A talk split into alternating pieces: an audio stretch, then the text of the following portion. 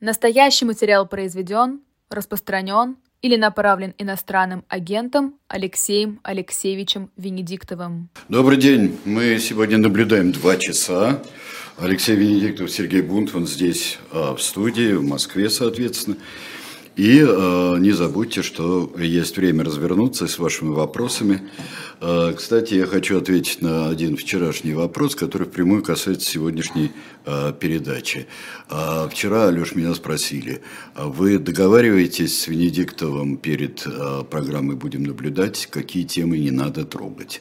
Мы не договариваемся. Мы даже не договариваемся, какие темы надо трогать. Мы иногда договариваемся, только напоминаем друг другу, и э, в основном Венедиктов мне, чтобы хорошо не забыть, если какая-нибудь есть очень важная тема, разработанная, но которая не, не совсем на виду. Вот только так это и происходит. А, Наталья, 42 года. Алексей Алексеевич, видели вы новый учебник истории? Зачем Минпросвещение так быстро хочет писать СВО в школьный курс? Но Минпросвещение – это часть бюрократического ландшафта, которая должна присягать на лояльность э, нынешней политической линии, включая военную. А, и поэтому каждая часть бюрократии пытается заслужить благоволение а, высшей власти а, в рамках своих полномочий. Минпросвещение в рамках школьных и вузовских учебников.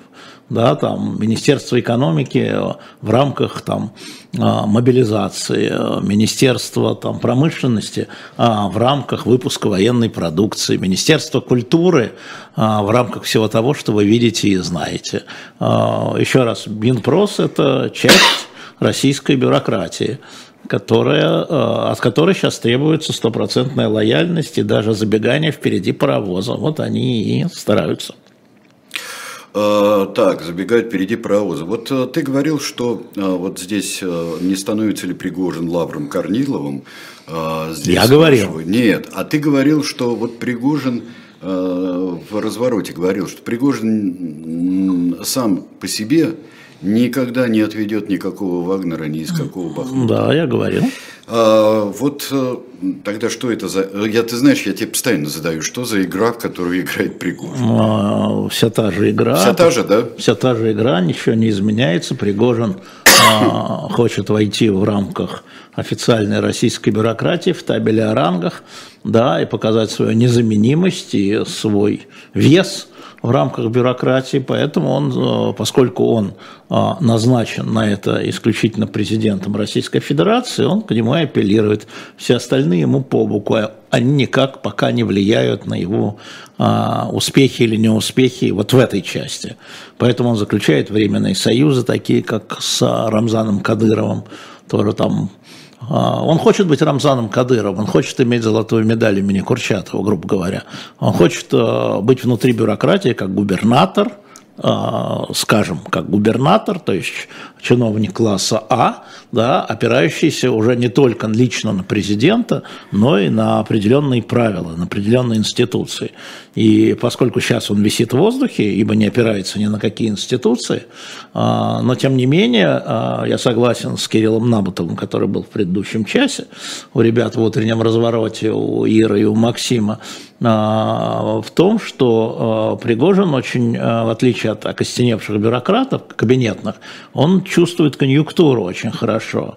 И поэтому он выбирает такой, я бы сказал, грубоватый образ отца-командира, который должен, во-первых, потрафить солдатам, потрафить части населения и потрафить президенту Путину. Вот, собственно говоря, его задача выжить, как у любого бюрократа, выжить в этих условиях.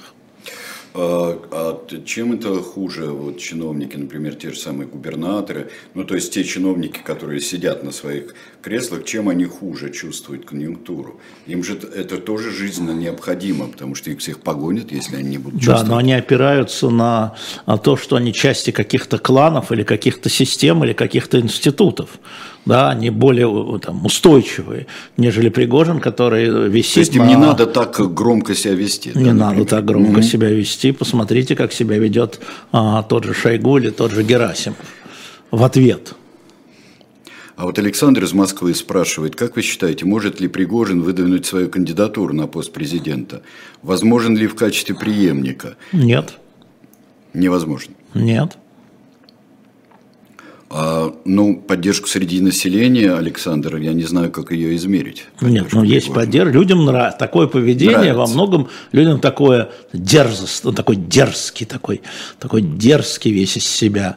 Вот. А это людям нравится. Они-то не дерзкие, а он дерзкий. Они-то не могут себе позволить, а он может себе позволить. Значит, он может быть вождем части, а, представителем, вождем а, части вот э, таких людей, да.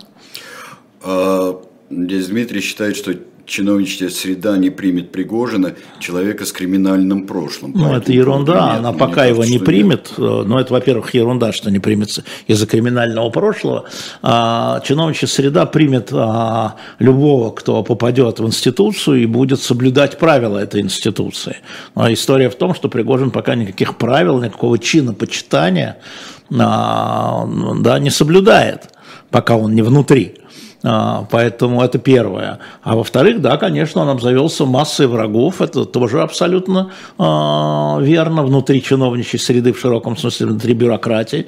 В широком смысле этого слова он опирается только на президента и на часть общественного мнения, минуя а, правящий класс, скажем так. И это, конечно, не может не нравиться. Но если президент его там назначит губернатором, не знаю, какой-то области, он будет. Также Кадыров тоже не нравится. Но с Кадыровым вынуждены взаимодействовать институты власти официальные. И здесь будет то же самое, если президент ему даст а, полномочия. А, здесь, э, если э, Николай из Вологды, 37 лет ему, если Путин уверовал в свою миссию после 2014 года, означает ли это, что впредь вообще никакого преемника не будет? Ну, я думаю, что если мы смотрим от сегодняшнего дня или вокруг сегодняшнего дня, то никакого преемника нет. Другое дело, что а, все же понимают, что президент может исчезнуть по собственному капризу в том числе. И э, кланы-то ищут э, Путина замещения. А, но сам президент Путин, на мой взгляд, не готовит себе никакого преемника, не выбрал никакого преемника и будет, на сегодняшний день я вижу так, будет избираться в 2024 году. Кому не нравится слово «избираться», возьмите в кавычки. Э, так, я бы хотел спросить про дело Берковича Петричук. Вот. Это, мне кажется, уже за пределами вообще всего. Или это входит в, ту политику, которая сейчас ведется? Ну, формально это за пределами, потому что, как правильно отмечал Дема Кудрявцев, с 1953 года за Э, постановки, которые были одобрены государством. Я напомню, что спектакль, который инкриминируется, э, был создан на грант Министерства просвещ... Э, культуры, получил, соответственно, премии. Более того, пьесу читали по ФСИНам, я сегодня читал записки о том, что в Тюменской исполнительной да. колонии, да, то есть это некое государственное одобрение в каком-то виде было. Из 1953 года, со дня смерти Сталина, за это не сажали.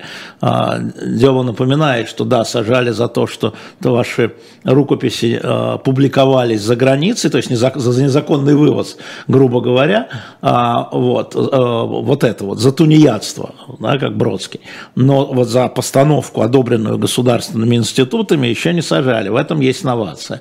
А, значит, вторая история, тут правильно, опять же, я буду ссылаться на то, что я там как бы читал и слышал. Я бы согласился с а, Михаилом Фишманом в том, что это не а, продолжение а, театрального дела, не театральное дело 2, а это дело Пусирайт 2. Это штука идеологическая да, это сажают по идеологии, это чисто политическое дело. И в рамках развития репрессивного аппарата оно, в принципе, не сильно удивляет. А, но оно удивляет то, что именно были выбраны, вот, было выбрано такое произведение, были выбраны такие жертвы, а это жертвы, а, эти а, две женщины, два автора, драматург и режиссер, да, Светлана и Евгения, а, это жертвы, они были выбраны, и, конечно же, и безусловно же, это имело а, значительную часть демонстрационного а, явления, потому что Евгения Беркович очень а, часто и подробно выступала с антивоенными стихами, и думаю, что именно это сдетонировало, потому что тот донос, который был на этот спектакль, был написан аж в 2021 году и отфиксирован, э, представлен сейчас в материалах дела, но он 2021 годом а, значит, э, обозначен. Поэтому э, это демонстрация для людей, что никто, даже вот такие люди, занимающиеся искусством, и даже люди, которые обременены ну, в частности, Евгения Беркович двумя дочерями, одна из них а, с инвалидностью. И, в общем-то, а, предварительное заключение не применяется в таких случаях, здесь применилось. А, это демонстрация жестокости. Помимо того, что это жестокость, это демонстрация жестокости. Знаешь, бывает жестокость, но ее не демонстрируют. Бывает демонстрируют, но не применяют. А здесь и применили – я имею в виду как раз в том числе семейные обстоятельства, и продемонстрировали. А, и это с одной стороны, а с другой стороны, я должен сказать, что я думаю, что там, ну, может быть, это было решено на каком-то таком среднем уровне а, все это применить, но за последствиями с вниманием смотрит администрация президента, в частности, кто из лояльных Путину людей публично выступит в защиту, то есть проявит себя нелояльно. Никто там, как обычно, знаешь, там журналисты там, новой газеты, эхо Москвы, это все известно. А вот кто из тех, кто а, как бы лоялен политике президента или лично президенту, там подпишется или сделает заявление. А, я просто знаю, что уже там в списках Олег Меньшиков я видел, я думаю, что галочку поставили. Mm. Ну, например, да, если там будет кто-то еще из таких людей, которые не зарекомендовали себя в качестве бесконечных протестующих, да, не То есть такой ценой еще выманилова, да? Не выманилова, а фиксация. Фиксация. Фиксация, выявление, не выманилова, выявление не до конца лояльных. А вот здесь они сломали. Вот поддерживали, поддерживали, поддерживали, а вот на этом они сломались. То же самое же было и на театральном деле, но тогда не было военной операции, а сейчас есть военная операция, и все как один должны, соответственно, понятно, сплотиться даже не очень довольные, особенно люди, э, играющие со смыслами, там, режиссеры, художники, писатели, ну, понятно, да? Те, которые будут писать учебники настоящие, по произведениям которых будут судить про нынешнее время потом. Эти люди должны быть лояльны. И вот я думаю, что э, с, как сказать, с ручкой в руках в определенных отделах администрации президента, не правоохранительных органов, администрации президента а, тщательно выписывают из этих пяти тысяч подписавших а, письмо, открытое письмо коллег из «Новой газеты», выписывают в отдельный столбик а, людей, которые проявляют этим самым нелояльно. Вы же все вы же умные люди. Ну, что вы публикуетесь рядом с другими? А, кстати, напомню, что сегодня утром был опечатан театр Льва Додина в Санкт-Петербурге. Да, вот здесь спрашивают. А что спрашивают? А, понятно же, да, нашли, что там не так пожарные краны висят. Ну, простите. Это, это все один в один. Это все один в один. Не слишком быстро Додин снял... Что он там снял? Спектакль какой? Или имя автора с афиши, или что-то не слишком быстро. Быстрее надо, Лев Абрамович. Быстрее шевелитесь, время такое. Вот и демонстрация. Так что, э, поскольку режим во многом э, работает, как бы сказать, э, в публичном поле, очень важна демонстрация. Демонстрация вообще очень важна. Мы видим вообще в мире сейчас, да, благодаря соцсетям, демонстрация на демонстрации. А здесь государство демонстрирует проявляет жестокость, но и демонстрирует жестокость. Вот, на мой взгляд, это так. А, да, я должен сказать, что замечательный текст написан новой газетой. А, вот а, краткий абсолютно ясные по поводу этого дела и э, открытые подписи, открытое письмо. Кстати, я э, сегодня открыл первую тысячу, там пять тысяч подписей и посчитал географию. Угу. Это по поводу все, 97% из России. Да, Люди оставляют смотрел, имя да. и фамилию.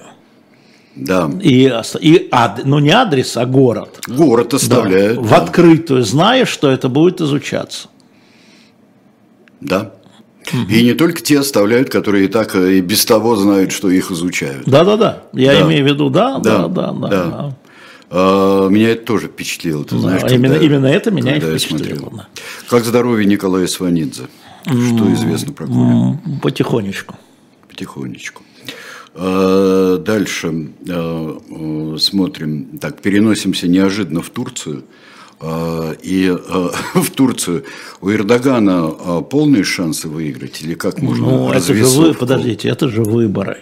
Это же выборы. Я напомню, что на последних муниципальных выборах э, партия Эрдогана потеряла не только Константинополь, он же Стамбул, но и Анкару, столицу. Это выборы. И несмотря на весь такой авторитарный стиль управления, это демократические выборы, более-менее, более-менее. Поэтому, поскольку рейтинги последние дают, ну, 50 на 50, да, там, если с поправкой, то э, дождемся 14 мая. 14 будет, да? Первый тур. Первый тур, да. А, так, а, а, теперь вопрос мы уже говорили 150 раз, что-нибудь стало более понятно с дроном, который взлетел на купол? Мне нет, и, честно говоря, даже не очень интересно. Вот потому, нас... что, потому что последствия, я вчера об этом говорил, вот я последствия важнее. Но эти последствия уже там забиты другими событиями, а, поэтому нет.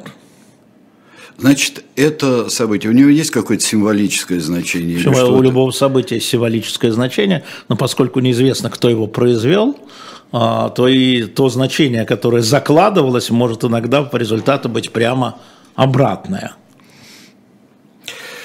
Э, здесь, э, да, значит, и, и парад будет, но все-таки отменили, как ты думаешь, поэтому отменили прием? Или вообще, Нет, не вообще? поэтому, потому что по моей, на моей памяти всегда а, приглашения на прием присылались э, а, до начала праздников, там где-нибудь в 20-х числах апреля шли вот эти красивые картинки, приглашение на, на прием 9 мая, поэтому я думаю, что решение о приеме было принято раньше, и думаю, что оно, скорее всего, связано с тем, что Путин называет санитарно-эпидемиологическими нормами.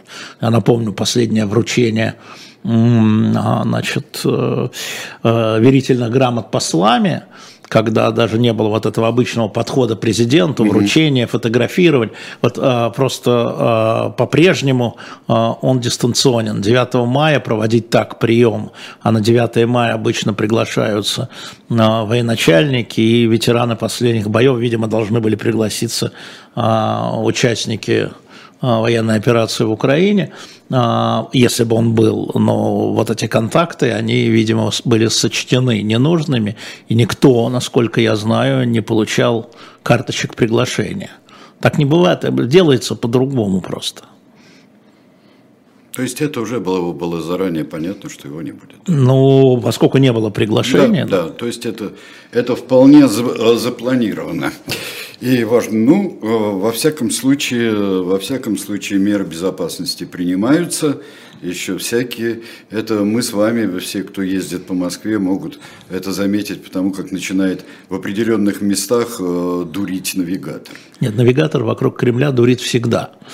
Я часто, я, я часто езжу по набережной, а когда было эхо, каждый день ездил по набережной. И день из двух, когда там проводились мероприятия, а когда мероприятия да, день да, из двух, один да. день из двух э, включались вот эти вот системы, и навигатор дурил всегда. Да, конечно, э, меры э, безопасности были усилены и приняты. Да, конечно, да, очевидно. Вот так, как живо, здорово, дядь Миша и Володя, в смысле Ильинский, все нормально, ничего. А вот так же Соломин и Нарышкин. А Соломин работает, Нарышкин у себя где-то работает. Да. Вот так что все в этом есть. Расскажите про новую программу с Гуриевым. А, ну, э, новая программа, ну это не новая программа с Гуриевым, да, это новая программа, скорее, с Лёлей Сервитас, которая выйдет сегодня в 16 часов. Мы посмотрим, удастся ли нам. Высокие лбы. А, мы говорили а, с Лёлей, я говорю, что уже невозможно, когда люди а, комментируют то, что случилось сегодня, да, вот э, случилось и комментируй. Хорошо бы говорить с людьми, которые смотрят что называется, дальше и глубже, да, и назад глубже и дальше, и вперед. Высоколобо я хотел назвать, но это носит в русском языке некий такой характер, я бы сказал, иронический. Поэтому остановились высокие лбы, и а, Лёля Сервитас, которая была нашим корреспондентом в Франции и Швейцарии, а поскольку она находится там, а, вот она будет записывать интервью а, заранее а, с людьми, которые высокие лбы там, а кто-нибудь здесь, кто, кто здесь, да, и таких людей мы с вашей помощью будем находить и будем делать интервью не обязательно про сиюсекундные события. А, вот сегодня у нас старт, в 16 часов мы выложим это интервью. Хочу сразу вам сказать, что вот оно записано под ключ, то есть 45 минут, ни одного слова не вырезано, чтобы было понятно. Ни одного слова не вырезано. А, и э, я прокрутил, послушал, мне кажется, удалось. Да, она немножко другое, чем особое мнение или персонально ваш, который вот давай, давай, сейчас, сейчас в основном. А, это серьезная история, с учетом, конечно, специфики. Вот Сергей Гуриев, как вы понимаете, это человек а, высокого уровня, в том числе по экономике. Там очень серьезный разговор, в частности, про санкции, что дают санкции, что не дают санкции. Такой, знаете, не сиюминутно, не с криками «давай всех под санкциями», «давай выведем из-под санкций». А, хотя это вопрос Лёля, конечно, касается. Но там вот есть специфика. И я думаю, что, скажем, такие люди, как Сергей Гуриев, как Александр Эткин, Воткинд, а, как Алексей Уминский, который здесь, в Москве, который, да, ну, а, с вашей помощью как-нибудь мы в каком-нибудь слух-эхо проведем и попросим накидать имен, и мы будем стараться раз в неделю а, такую программу делать. Мы вообще будем расширять, благодаря вашим донатам, сразу хочу сказать, и покупкам книг, у нас появилась возможность там оплачивать э, дополнительные программы и даже командировочные наших журналистов, если надо куда-то переезжать э, для того, чтобы взять интервью. Еще есть э, видеогруппы, которым надо оплачивать. Поэтому я призываю вас воспользоваться либо системой донатов, которые вы видите у нас, можно с русских карт, с российских карт, можно с иностранных, а можно ежемесячный донат, что дает уверенность, естественно, какую-то сумму, или покупать книги, которые вам приглянулись, пролистать, а, это все идет в дело, уверяю вас. Да, и мы, кстати, представим вам книги и в середине этого часа, и в середине э, следующего часа. А, правда ли, что кейс вернется? Да, правда. А, а, Никита спрашивает, а что с программой агенты? Значит, смотрите, э, вот э, ее надо перепридумать, и мы ее как бы с Юрием Георгиевичем перепридумываем в этом процессе. А значит, она запустится заново в ту секунду, вот я вчера получил письмо от Бена Макентайра, того самого автора, да, который а, вот писал книги, который готов выйти к нам в эфир, мы ему сделали подарок, мы ему подари, купили и подарили две книги с, э, из библиотеки Филби. И он написал такое радостное письмо. Боже мой, такое счастье теперь. Он же писал про Филби с Экслибриса. Да? И вот мы хотим стрельнуть с него, и дальше будет э, программа «Агенты» с Юрием Кабаладзе, безусловно, выходить. А, нам привет всем передает э, Игорь Анул Грэм. Здесь, вот спасибо мы и Грэму тоже, и Грянулу, и Грэму тоже наш привет отсюда. Э, да, все пишут, что совершен теракт на Захара Прилепина. Вот что не могу ничего. Нижним Новгородом сейчас невозможно ничего сказать. Я не могу, я не работаю по новостям из чата. Я знаю, как а, совсем недавно был стрим у а, Осечкина, который ГУЛАГу нет.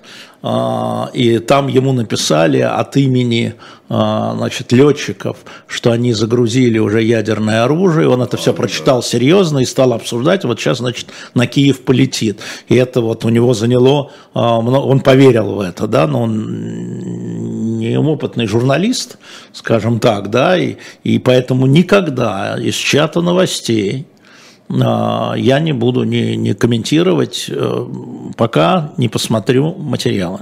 Да, так что, да, так что здесь спасибо, что вы там обсуждаете, делитесь новостями, но мы ничего сказать про это дело не можем. Как, как знаешь, Даже как Энтони Блинкин сказал по поводу дронов, он сказал, я не буду здесь заниматься спекуляцией, у меня нет дополнительных данных. Вот присоединяюсь. Ну, да. да. А, Давайте мы сейчас прервемся, а потом э, продолжим, но до этого еще представим книгу.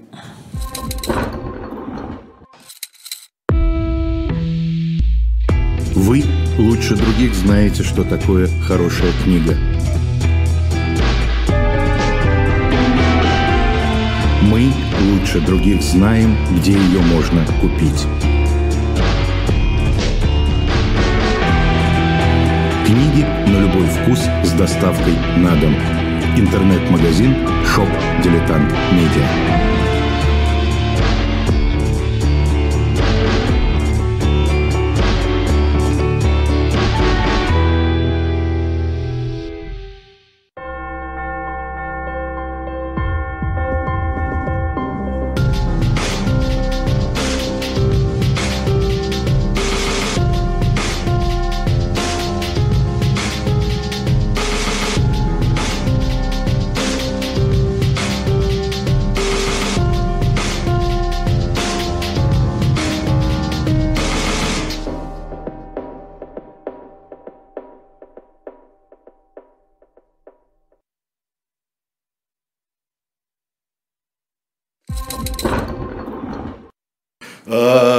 Хотим книжки вам представить Саймона Купера «Счастливый предатель». Обязательно. Это про необыкновенную, это необыкновенная история Джорджа Блейка. А, вот э, побег в Россию и прочее. Давайте мы здесь еще с напутствием а, Джона Лекаре. Да, да, да. Здесь Блейк один книжки. из, из э, пятерки. Ну да. Я напомню, и мы делали о нем, по-моему, или не делали о нем передачу с Юрием Кабаладзе, кстати, к программе «Агенты». И это из той же серии, где Бен Макинтайр, вот Бен Макинтайр у нас уже раскуплен, все. Вот все уже. Все уже, Вот да? все уже. А вот это та же самая серия, что Блейк человек совершенно отдельный. Серия корпуса, да? Да, да, да. да, да, да. А, Блейк человек совершенно отдельный, да, он вот счастливый предатель, надо же, поэтому рекомендую эту книгу. А, если вы хотите там автограф Юрия Кабаладзе, я напомню, что это переводная книга, да, а, а, вот, э, то вы там, когда будете покупать, вы пишите «хочу автограф в Кабаладзе», и приедет Юрий Георгиевич и а, вам чего-то там подпишет. У тебя замечательная серия книг. Э, да, я покажу ее сейчас. Как да. строили города на Руси. Это действительно замечательная серия книг. Вот она, знаете, она вот познав... она вот какое, какое должно быть образование, да? Вот э, помнишь, вот эта самая серия «Повседневная жизнь» ну, в такое-то время. гигантская, что и на, на французском, что и на русском. Да, вот это практически повседневная жизнь с картинками. Очень хороший подарок и для детей, и для подростков. Рекомендую на shop.diletant.media зайти и купить. И «Счастливые предатели» эту книгу. Есть еще другие книги. У нас еще есть немного библиотеки приключений там. А, и есть еще собрание сочинений там. А, ну, в общем, сами зайдите, пролистайте. Но вот эти две книги – это сегодняшний наш день. А, я еще бы хотел прибавить вот про книжки из этой серии, как строились города. А, потому что я тут э, листал, э, там попросили подписать книгу «Как строилась Москва». Да. «Как строилась Москва». Книга изумительная. Я вам скажу, что я много о строительстве Москвы с разрезами, с великолепными там рентгенками, планами. А, и очень-очень хороший художник над этим работал. Ну, тот же художник. Просто очень. Это очень здорово здорово, ясно и хорошо. shop.diletantmedia. Напоминаю, что покупаю каждую книгу, любую книгу, или журналы, в том числе архивные, или последние журналы наши. Вот. Вы тем самым помогаете нам развиваться и делать новые программы. Э, так, почему, вот Игорь Субботин спрашивает, вот почему вы выступаете за выведение некоторых людей из-под санкций, бизнесменов, олигархов и т.д. Их деятельность была неразрывно связана с Путиным, а, как говорилось в эфирах «Эхо». А вот где тут справедливость? А где вы прочитали, что я выступаю за выведение некоторых людей из-под санкций? А, ну, потому что ты, э, например, там к проблеме Фридмана... Что там, я опубликовал а, нет, нет, нет. их письма, ты, там ты... моей подписи нет. Нет, э, твоей подписи нет, подписи нет, но ты э, говорил, что в принципе ты вот когда Волков это подписывал там и так далее, что это в принципе в принципе правильная идея. Абсолютно правильно, а совсем другое я говорил. Я говорил о том, что введение персональных санкций негосударственным служащим было введено неправильно и поспешно и создало большое поле для коррупционного выведения их из-под санкций. Вот что я говорил. Я э, критикую метод а не конкретных людей. Этот человек больше вкладывался в Путина, этот человек меньше вкладывался в Путина, а те люди, которые приводили Путина к власти сейчас, а, некоторые во главе а, там, антивоенного, антипутинского движения, во всяком случае, как пропагандисты или публикаторы, а, вполне себе. Я говорил о том, что вот эти введенные налетом и нахрапом санкций без разбору, да, просто по самому факту, а, вот, э, они э, создали коррупционную схему вывода из-под санкций. Вот что я говорил, Игорь. Если вы меня неправильно поняли, вот я еще раз вам объясняю. Я оспариваю процедуру как введения, так и вывода из-под санкций. Я оспариваю процедуру как коррупционную, вывод из-под санкций. Вот что я сказал, абсолютно. И э, мы видим, что отдельные люди стали обращаться в европейские суды, что-то проигрывают, а что-то и выигрывают. Можно говорить о том, что там э, мама Евгения Пригожина введена э, под санкции справедливо, но Европейский суд снял с нее эти санкции. Да, сейчас они вводят против нее новые, по-другому не исполнили, но тем не менее в состязательном суде выяснилось, что это незаконно было да, и вот сейчас начинается этот процесс, ну, судебный, ну, хорошо, так и получилось, значит, через суды, но я оспариваю эту процедуру. Я вам приведу еще один пример, о котором вы можете не знать. Сейчас группа санкционная, ну она такая как бы общественная, но общественно-общественная, но в ней принимает участие глава офиса президента Зеленского Ермака, так называемая группа Макфола Ермака, говорит о том, что отдавайте, чтобы вот э, европейские визы, обращаю внимание, Макфол американец, но он не говорит про американские визы, он говорит, а европейские визы давайте сделаем сбор в пользу Украины.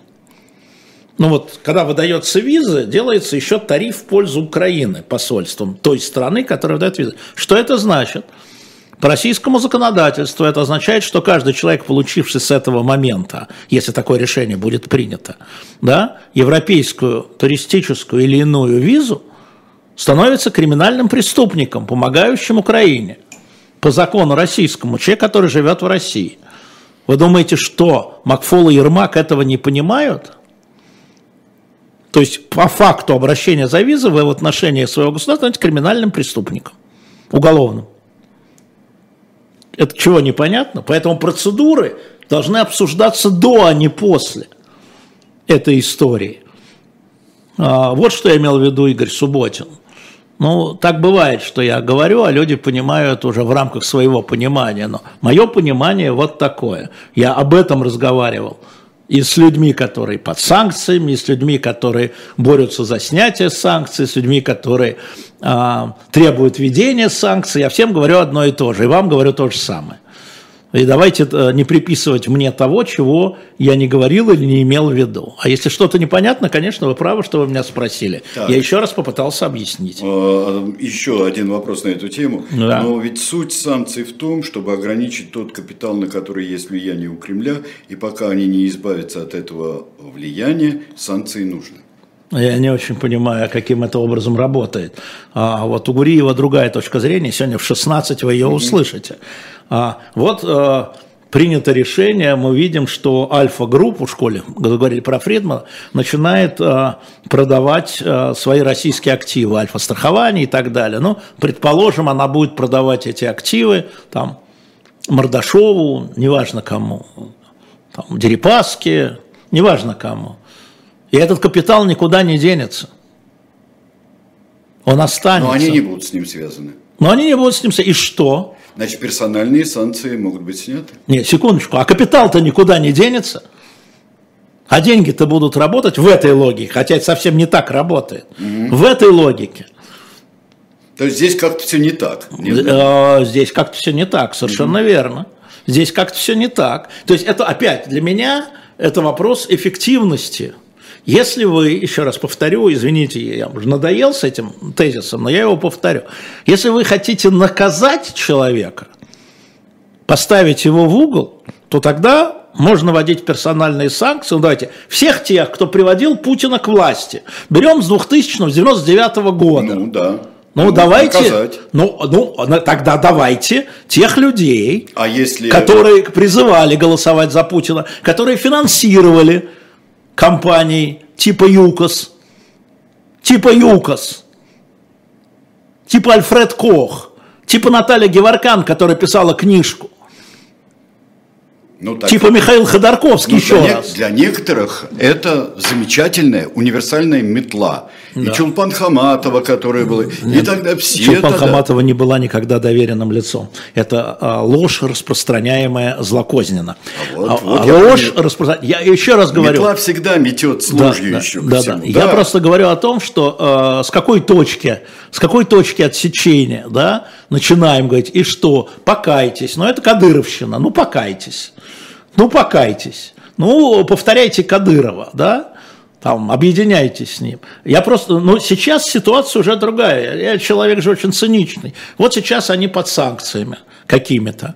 Значит, я сейчас вижу, что да, надо идти в суды этим людям, тем, кто считает, что это несправедливо и нечестно, в европейские суды, в американские суды. В американские суды, по-моему, они не принимают эти иски, но в европейские суды идти и снимать санкции через суды, доказывая, что эти суды, э, что эти санкции введены несправедливо, нечестно и так далее. Но сейчас вот такая ситуация. Сейчас нельзя все отменить и начать заново. Но они были введены, еще раз, нахрапом, высокоэмоционально, а кто-то избежал, да, а кто-то сейчас, сейчас вводят санкции против замминистра обороны.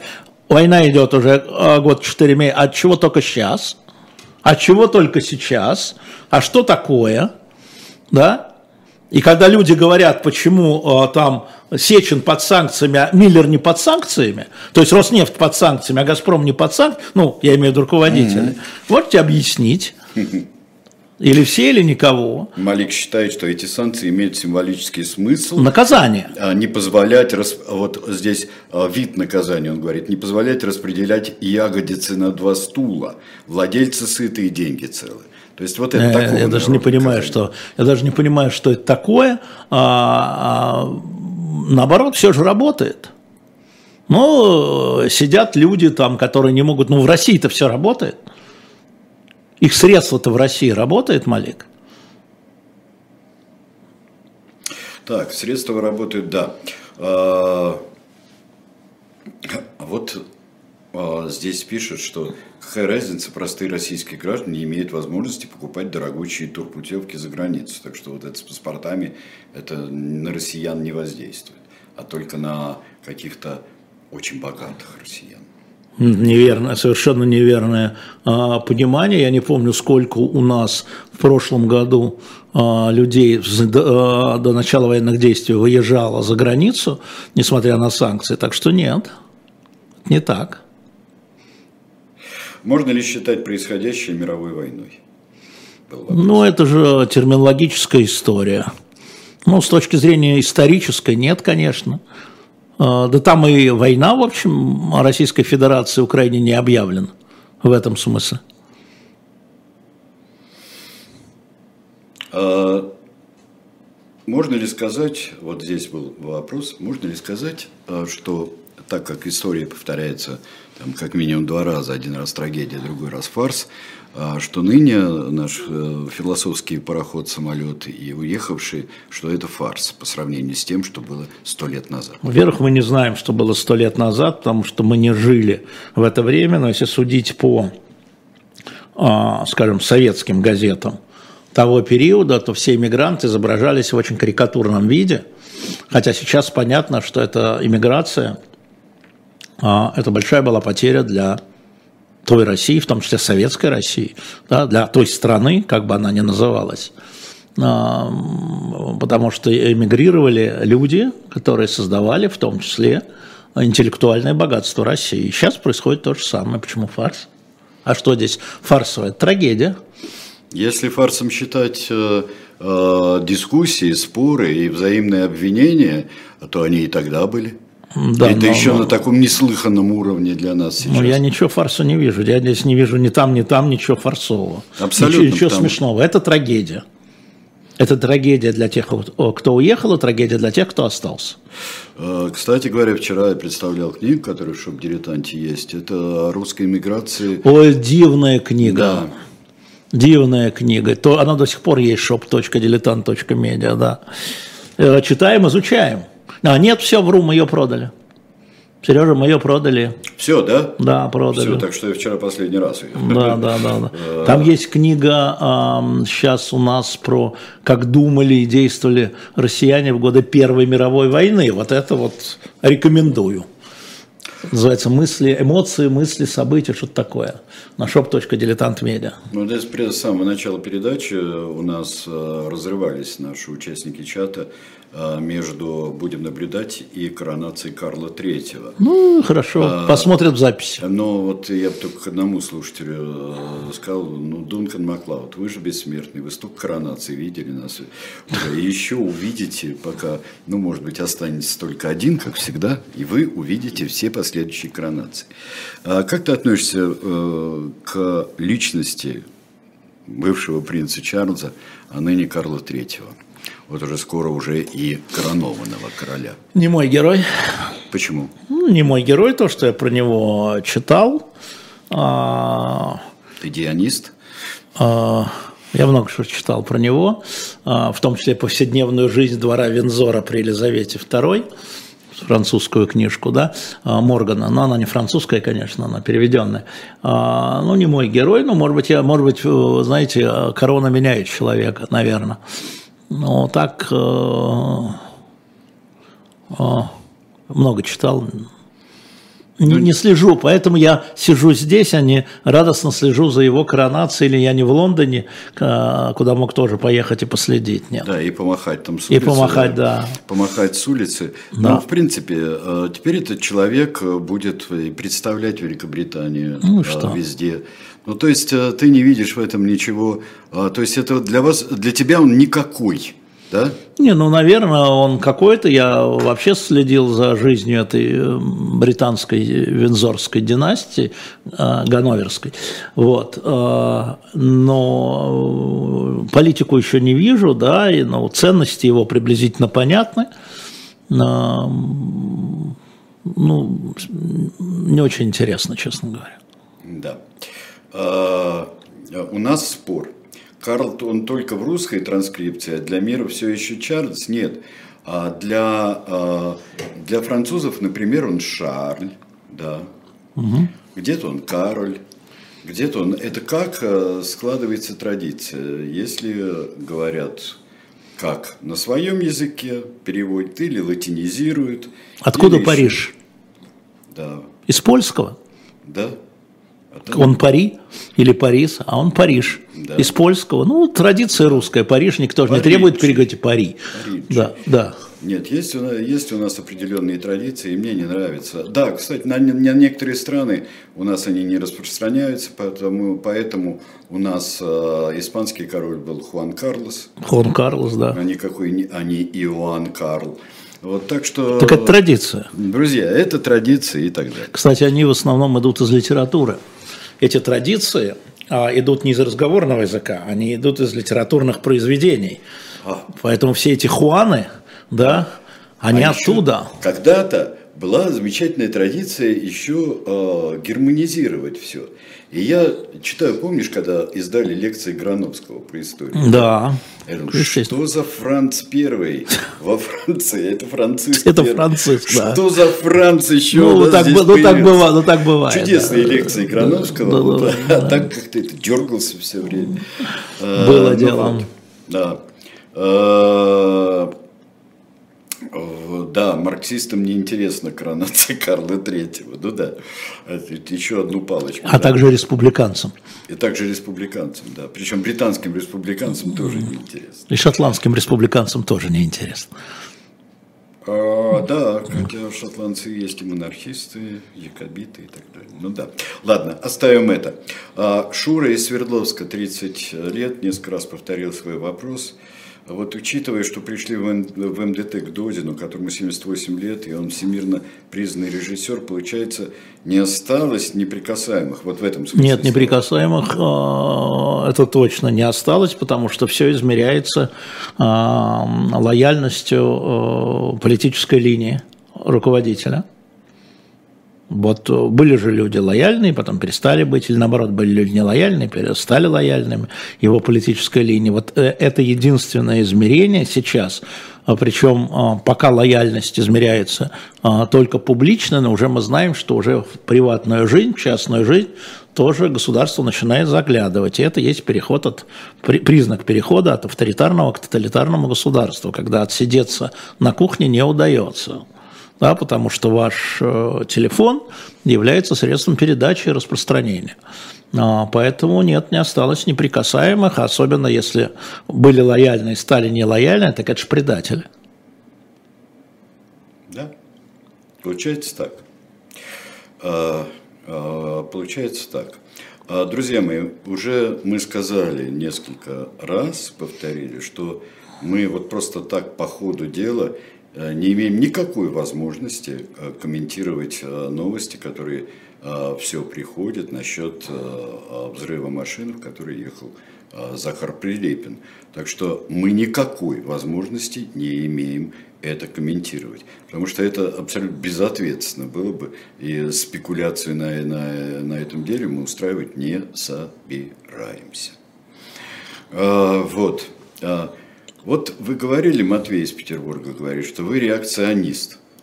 Реакционер. реакционер. Наверное, реакционер Да, все-таки. наверное. Да. Расскажите, пожалуйста, подробнее, а, во что вы верите, называясь так. А, Ну, э, очень просто объяснить, сравнивая э, себя с какими-то известными людьми.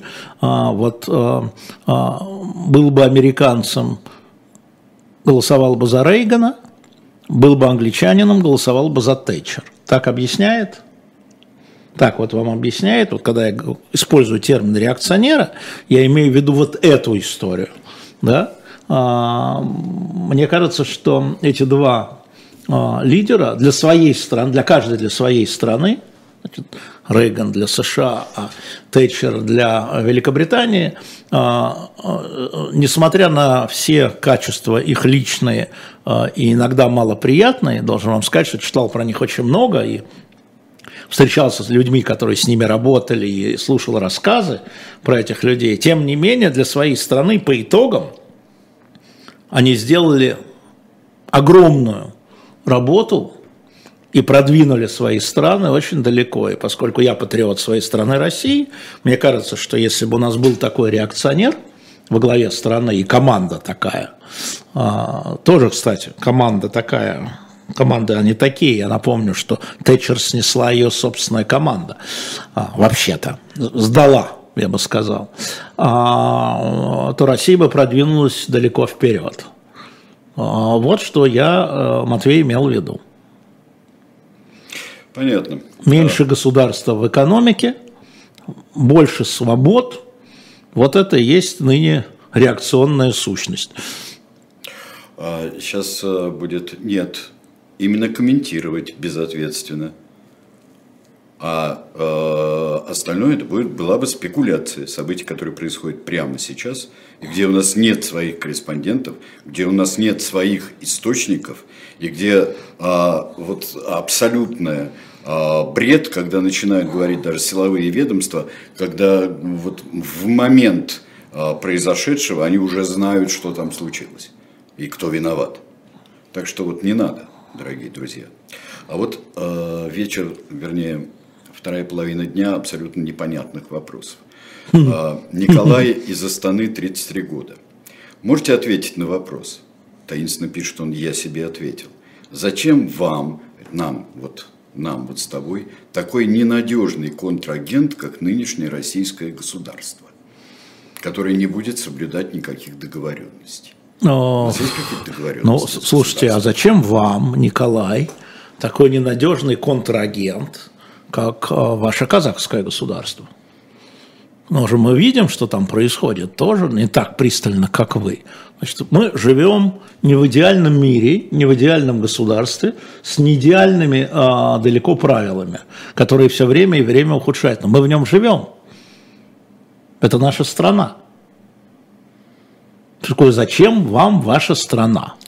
Зачем вам ваш... Я не понимаю вашу формулировку контрагент. Это что имеется? Ну, есть, я так думаю, общество, а есть власть. Я думаю, э, в этом вопрос. Я трактую вопрос, как я его понимаю. И чем мы отличаемся от других граждан? Ничем. Э, вот, поэтому на самом деле э, патриоты должны стараться сделать все, чтобы исправить своего контрагента. А, теми э, подручными средствами, а, которые у них есть. Вот э, наше подручное средство, если вопрос это к Сергею, ко мне, это микрофон, это разговор с вами. Ну да. Да, да. Вот это наши подручные средства. Есть еще подручные средства, э, это наши ресурсы, где мы там можем что-то делать для других людей. Для небольшого количества, но насколько хватает возможностей в нынешних временах. Ну вот и все. А наш контрагент – это наши зрители-слушатели. Если среди них есть люди, которые принимают участие в управлении государством, мы их не делим, говорят, пошли вон из чата, да, там, Игорь Иванович, что Сечин, что Шувалов, не приходите к нам в чат. Почему? Я их не вижу, кстати говоря, потому что... Они все под никами. Э, вот эти где? Да. 547, 20, да, 547, вот это 15, точно. Да, да, да. да. да. А, Николай из Вологды, 37 лет. Очень часто говорят э, про готовность или неготовность оппозиции к компромиссам.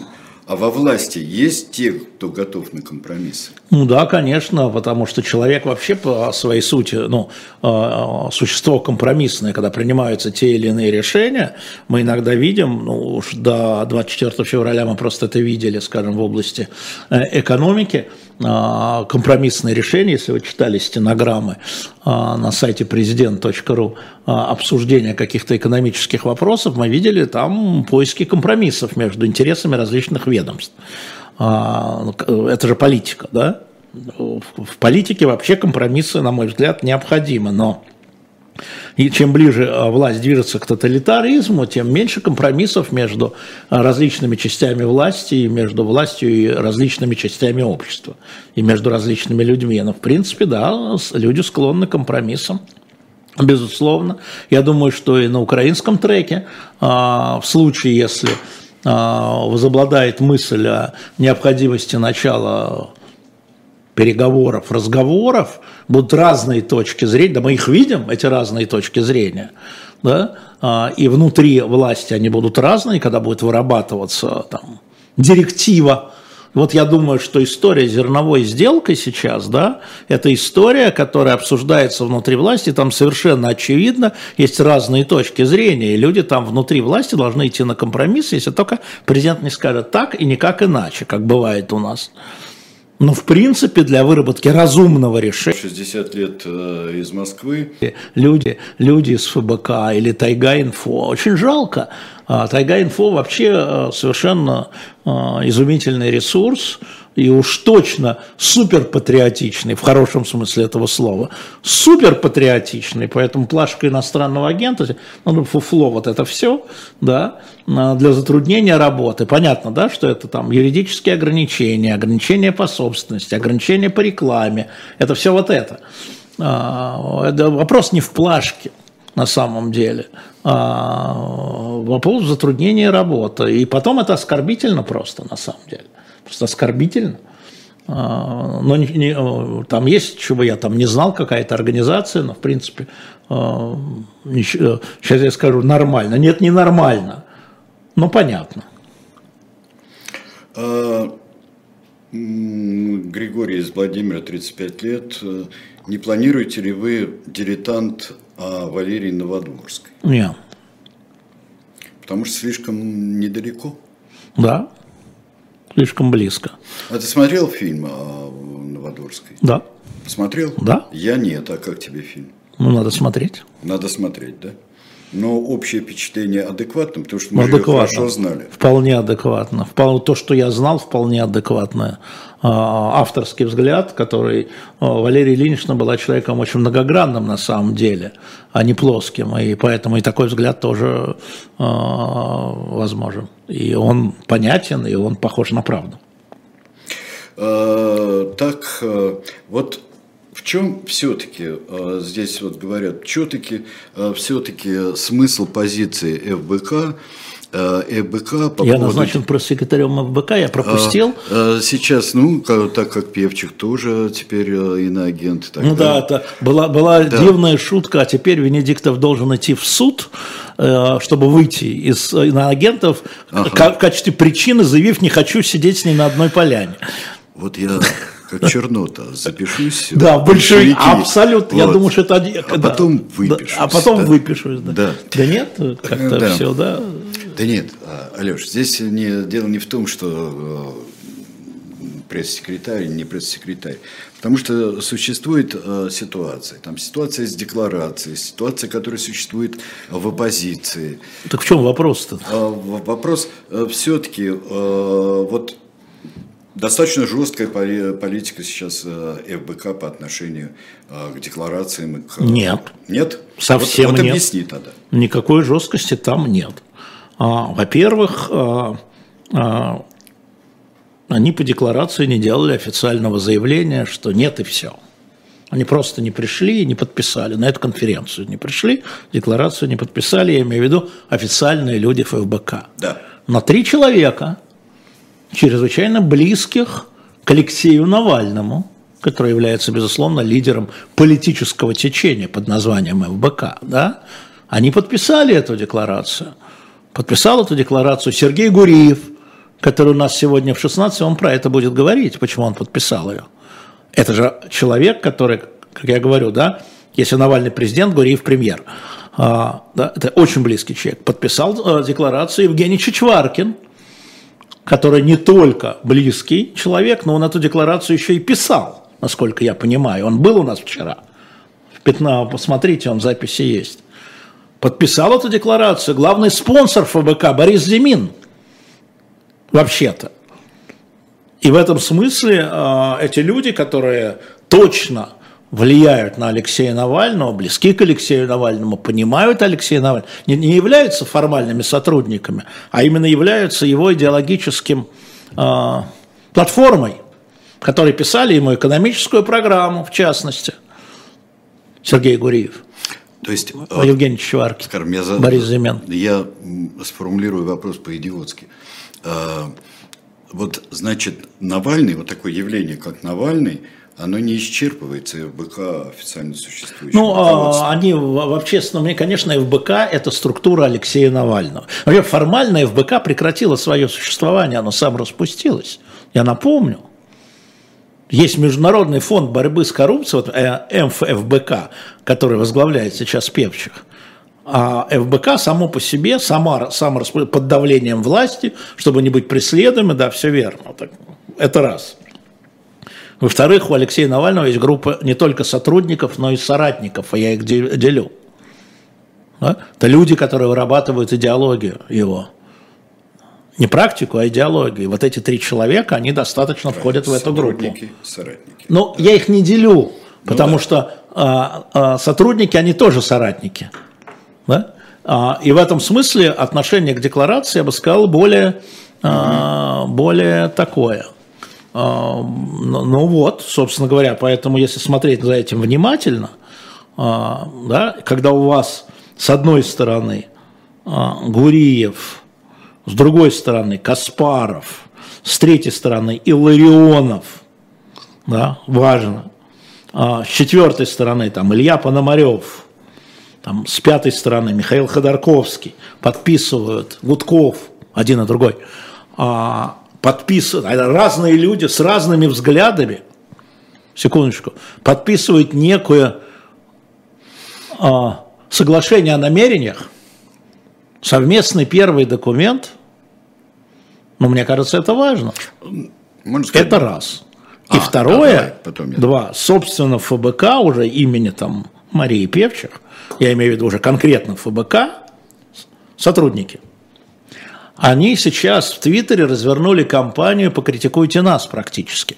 Они обращаются к своим э, э, подписчикам угу. с просьбой сказать, что не хватает в нас впервые – что не хватает в нашей деятельности? С чем вы не согласны в нашу деятельность?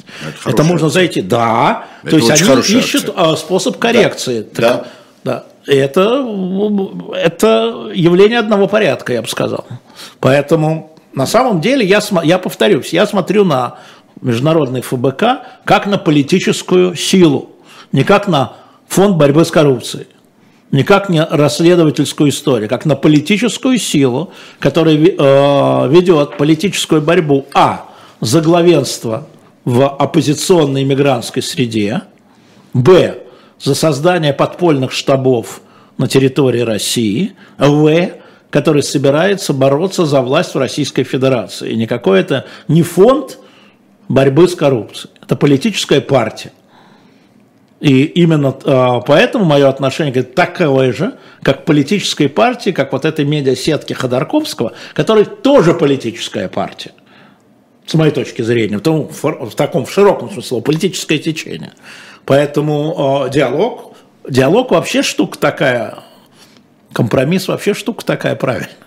Диалог – это компромисс. Можно сказать. Можно же не разговаривать. Ну, там, декларации, вот эти декларации, ну. все это бла-бла-бла и так далее. Смысл декларации вот этой? Это впервые а, люди совершенно разнонаправленных во многом политических взглядов на будущее а, демонстрируют нам, что они могут разговаривать друг с другом и находить общую платформу и искать то, что их больше объединяет, чем разъединяет. Ну вот. А, вот здесь э, маленькая интермедия. Э, спасибо большое, пишет Вера. Э, спасибо большое за подписанную для сына книгу с комиксом про Емельяна Пугачева, плюс эскиз. Ребенок Важно. 12 лет, был очень рад ее получить. Важно. Мы нашли, еще нашли, так бывает при переезде, при разгроме, эхо потерялось. Мы нашли эскизы ко второму тому, а, значит, спасти а, Царевича Дмитрия. Царевича Дмитрия. Сейчас мы выставили, а, мы выставили комикс да. с эскизами то есть у нас сейчас три комикса, и в каждой из трех есть эскизы, не повышая цены на shop.diletant.media. Так что если у вас еще нет, поторопитесь, потому что ну, пачку нашли, да, потому что когда переезжали, все это быстро в ящики покидали, вот, это подлинные уникальные эскизы, да, рекомендую все три тома. Они мы... уникальны, потому что не, не может быть двух одинаковых эскизов. Да, да, это, это не ксерокс. Нет, ну бывает. Ну, вот открытки у нас, они мы их... Открытки-то да. А, а вот... комиксы так, да. Да. да. Спасибо, а... Вера. Вот э, Анатолий отреагировал на, твой, э, на, твоего, на твое реакционерство э, 72 года из Дюссельдорфа. Угу. Вот если вы за Рейгана и Тэтчер, то почему против Трампа? А? Хороший вопрос. А, я всю жизнь а, сочувствовал республиканцам. Я знаю, да. Меньше налогов. Ты слон. Меньше, я слон, да, меньше налогов. Трамп разрушает а, наследие Рейгана. Понимаете? Трамп же был в демократической партии, может, вы забыли? А я-то помню. Ренегат. Он ренегат, ему все равно от какой партии. А, меньше налогов, больше свобод, а, не разделение общества, да, а понимание общества как нации не по национальности, а как граждан. А, плюс республиканские ценности. Поэтому я не за Трампа. Ну, я не за Байдена. Я не могу себя заставить перейти в лагерь республиканцев. Ну, как наблюдатель. Я не имею второго гражданства никакого, сразу скажу, никакого. тем более республика... а, американского, вообще никакого.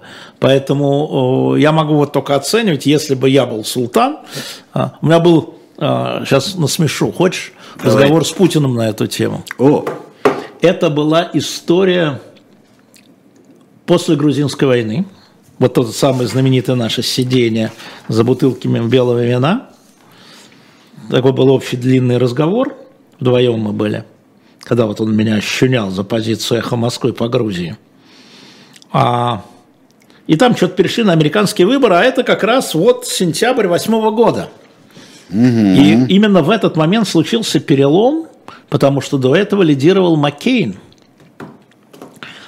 И он меня спросил, вот как ты думаешь, вот кто мне больше нравится, Маккейн или Обама? Я говорю, я думаю, Владимир Владимирович, что если бы вы были американским гражданином, вы бы голосовали за Маккейна. Он говорит, молодец. А почему ты так думаешь? Я говорю, потому что он вам понятен, а этот вам непонятен. Вот такая была а, короткая беседа. А ты тоже демократов не понимаешь? Нет, я их понимаю, просто мне их э, политика э, в, части вот центральной налоговой, да, э, и Medicaid, она мне не близка. Да. Я хочу за свои налоги, свои права. Ладно. Ну, я всегда говорил, что я за демократов, потому что я осел. Вот я всегда... Да. Жалко, я раньше не знал, я бы это использовал, извини. Ну, ну, понятно, Когда я да. тебе сказал, вон, вон ты осел, я имею в виду поддержку демократии. Да, да, да, я осел, да, я в этом много раз признавался. Даже заболело все, жаль. Вот смотри. Такое а, оружие против тебя, а, Станислав из Ташкента, 46 лет, считает, а, что Путин не имеет таких средств информационной компоненты гибридной войны, как а, вот такие Facebook революции, Twitter революции там, и так далее. Ну, и он боится этого больше, чем а, войск НАТО. Смотрите. Тоже а, это да, к вопросу да, о понятности и непонятности. Да, да, смотрите, да. если говорить конкретно о Путине, наверное, вы правы, но а, все-таки давайте мы люди серьезные, говорить о коллективном Путине. Я вам могу сказать, что если мы возьмем, скажем, такую платформу, которая доступна во всем мире, Telegram, мы увидим, что первые 10 по наполняемости Telegram, телеграммеров, да, это те, кто поддерживает э, войну по количеству. Первые, из первых 10, ну 9 точно. От Соловьева и Захаровой – да? Но посмотрите сами, есть же рейтинги а, подписок. Поэтому а, в администрации президента, в коллективном Путине очень хорошо понимают а, возможности а, социальных сетей, инноваций. Так что здесь я с вами не соглашусь.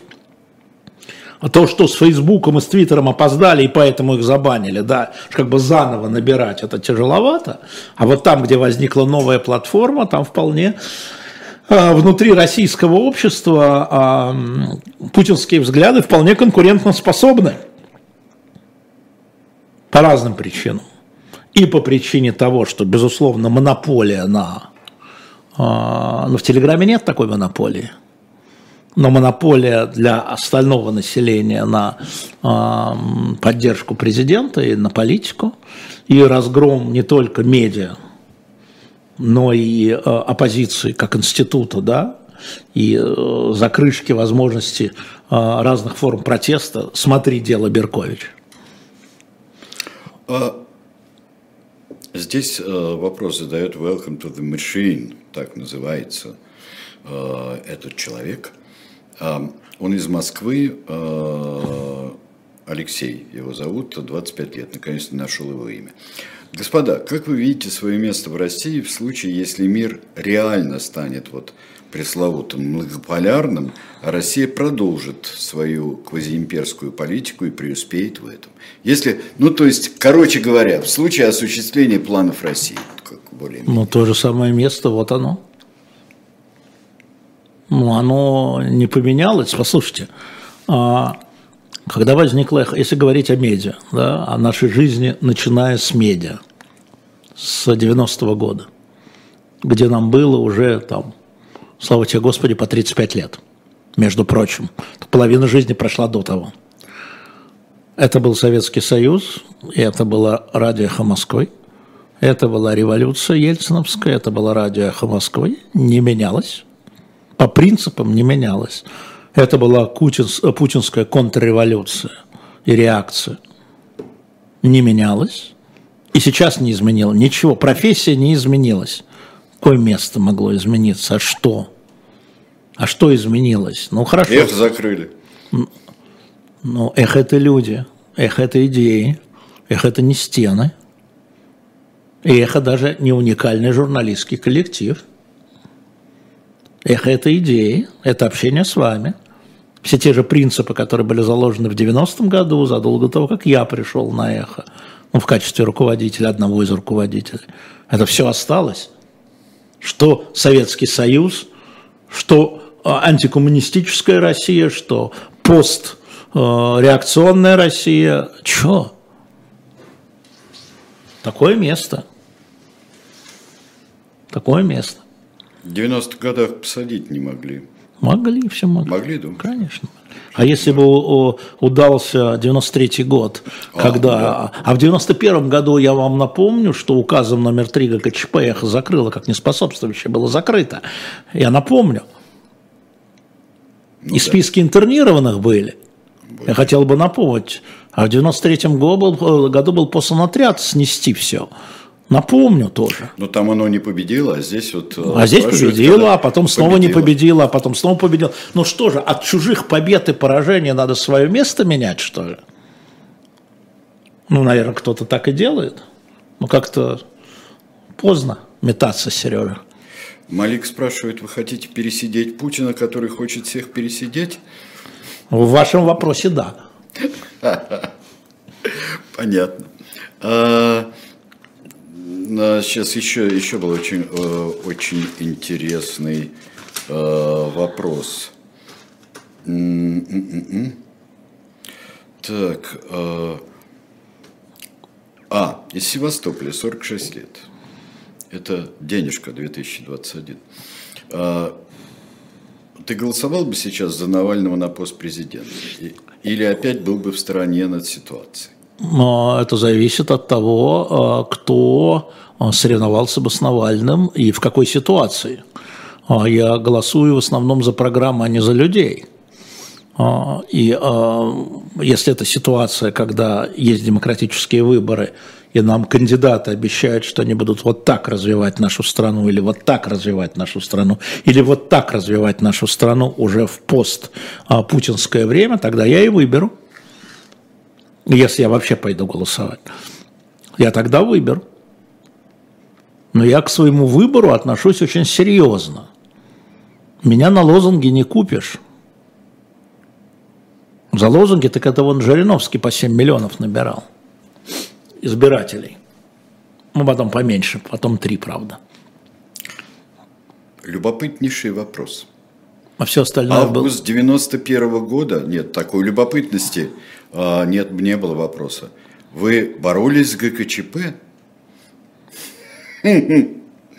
Ну, а в известной степени, конечно, да, потому что ГКЧП а, пыталась своими указами ограничить распространение информации, а «Эхо Москвы» занималась несмотря на запреты, на указы ГКЧП, распространением информации. И в этом смысле, конечно, боролись так же, как мы боролись а, с Ельциным, Горбачевым, а, Путиным, Медведевым, когда они пытались зажать информацию, а мы ее распространяли. Вообще а, наша концепция, ну, наша концепция нашей команды была в том, что любое медиа должно оппонировать власти. В первую очередь власти. Оппонировать – это не быть оппозиционным. Оппонировать – это исследовать решения власти, заявлений и решений на предмет ее слабости и вредности – потому что про все хорошее они расскажут сами. А какие угрозы несут для наших слушателей те или иные решения власти, любой, да? вот это исследование положено медиа. В этом смысле э, медиа должно быть оппонентом власти, сторожевым псом демократии. В этом смысле мы боролись из ГКЧП. А, да, а, и а, здесь было замечательное тогда сразу решение, прям 19 когда нас закрыли, просто не дали нам вещать, вот, сидел Корзун и абсолютно меланхолично составлял иски по поводу нарушения бизнеса, там не э, помеха профессиональной деятельности, которую создает э, ГКЧП вот своими, э, своими действиями. Э, и а разнос был, что мы в конце концов не, задав... не задали, не, не имели возможности, не добились возможности задать вопросы ГКЧП в свое время.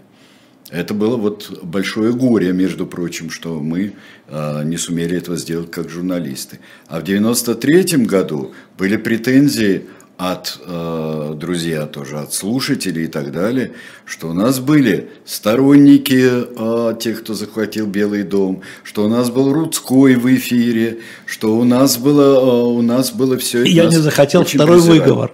Да. Вот, Я не захотел второй Все выбор. правильно, все правильно. Ну, и это была наша обязанность.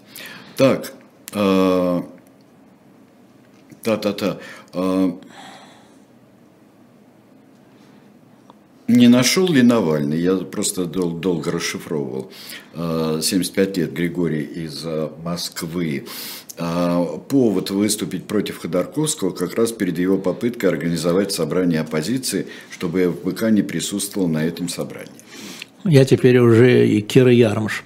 А, смотрите, а, мы должны понимать, что Алексея Навального поступает ограниченная информация. Физически ограни... Он физически ограничен в объеме информации. Вот смотрите, а, вчера Михаил Ходорковский сказал, несколько недель тому назад а, я через адвокатов, говорит Ходорковский, отправил письмо Навальному с объяснением и всеми делами. Ответа не получил и не знаю, дошло ли до него это письмо. Ну вот. Поэтому а, его претензии Навального вполне возможно понятны. А, и это нормально в этом смысле, и это дискуссия между ним и Ходорковским. Ходорковский же ему ответил, но очень трудно дискутировать с человеком, когда ты не знаешь, доходят ли до тебя, до него твои реплики, твой ответ. Надо про это помнить, поэтому очень важно, чтобы Навальный был освобожден, чтобы он мог свободно дискутировать с кем угодно и с кем он хочет, и выслушивать ответы и критику в свободном режиме. Вот, по-моему, это очевидно. Они в разных сейчас ситуациях. Михаил Борисович, который я тоже напомню, отсидел 10 лет. Так, на секундочку. Сиделец, еще тот. Вот. И Алексей Навальный, который сейчас, повторяю, а, ограничен информационно, совершенно это очевидно, а, и не может так, как Ходорковский или Гуриев или Каспаров, а, отвечать и анализировать даже тот объем информации, который существует и отделять информацию от дезинформации. Ну, это же очевидно. А, так. Чем отличается правильный патриот от неправильного? В чем понимание, Иван Сергеев? Извините. А, так. Ну, правильный патриот а, ищет как бы сделать страну лучше, а неправильный патриот обвиняет всех вокруг в том, там, почему плохо. Ну, такая лапидарная формула вас устроит? А, Владислав а, Влад, 56 лет, спрашивает, как вы думаете, конфликт между Пригожным и Шойгу не создан ли искусственно? Нет, он не искусственно создан. Я уже отвечал много раз на этот вопрос. А, это борьба за влияние на президента. Вопрос здесь был довольно высоко, то есть довольно давно был. А, вопрос, э, какой, э, по-твоему, как выглядит идеальный мир, э, мироустройство, идеальное для Путина? А, да, а, ну, я думаю, что какой-нибудь 83-й год. Это вот в этой напряженке? Да. В это, но он уже, конечно, по, подернулся патиной мифологии 83 год. Какой-нибудь 83 Андроповский год, а, когда за спиной СССР половина мира, а, когда СССР, вот ракеты направлены друг на друга, но они не запускаются, хотя там то там южнокорейский Боинг, то там Першинги. А, да, да, и это доказательство силы. Так измеряется сила. В этом измеряется сила. В принуждении переговорам, к переговорам. А, вот, пожалуй, вот так где-то. да. 83 год, а, но чтоб только потом перестройки не было. Нет, слушай, это не потом. Вот меня спросили, идеальный мир как бы выглядит. Ага. Про потом никто не считает. А прочность этого мира не просчитывается? Ну, не- Таким людьми тоже вообще не просчитывается, да? То есть вот так выглядит мир. Так да? выглядит мир, да. М, Прекрасно. Вот с разделом, железным занавесом. Да, да, да, да, да, да. Мгм. То есть вот остановись мгновение, ты прекрасно вот Я отвечаю на 83-й год. вопрос. Ясно. э, А Ольге ответь, пожалуйста. Ей 35 лет, и она преподаватель из Санкт-Петербурга. Алексей Алексеевич, расскажите, пожалуйста, с чем было связано то, что вы перестали работать учителем? Почему смайлик поставили? Значит, я перестаю, это все очень легко. Чисто организационно я работал учителем и на эхе 8 лет. У меня на эхе увеличивались а, полномочия с какого там, я помню, 96-го, по-моему, года, или 90, да, 96-го года я стал директором службы информации, если не с 95-го. А, да, и это требовало все больше и больше затрат времени. В 98 году в марте меня избрали главным редактором. В мае я выпустил последний класс, было невозможно, ну просто невозможно. А, начал халтурить. Надо детей к экзаменам было готовить, а я все время там должен был там бегать по делам радиостанции и по информационным, и поддерживать коммуникации. Просто не хватило сил, и я понял, что я халтурю.